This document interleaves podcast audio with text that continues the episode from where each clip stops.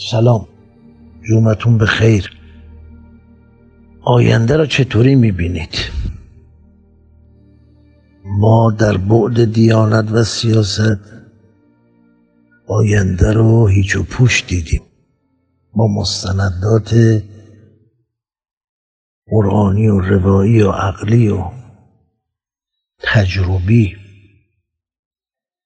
با توجه به ورود به مراحل خطرناک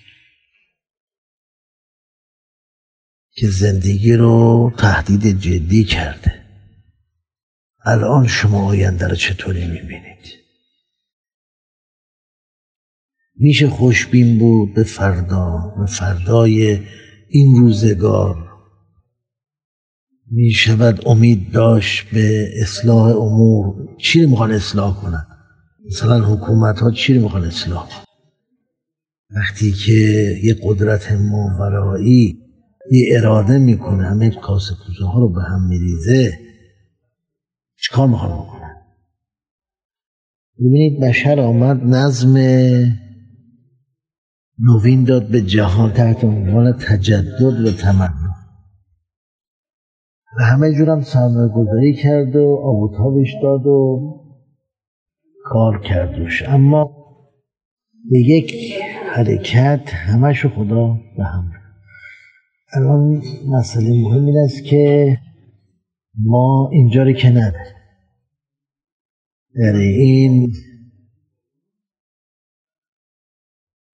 ایام سپری نداریم.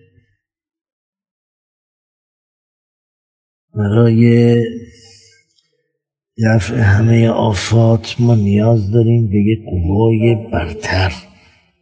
یعنی حکومت ها نشون دادن اول قدرت ها که نمی‌توانند.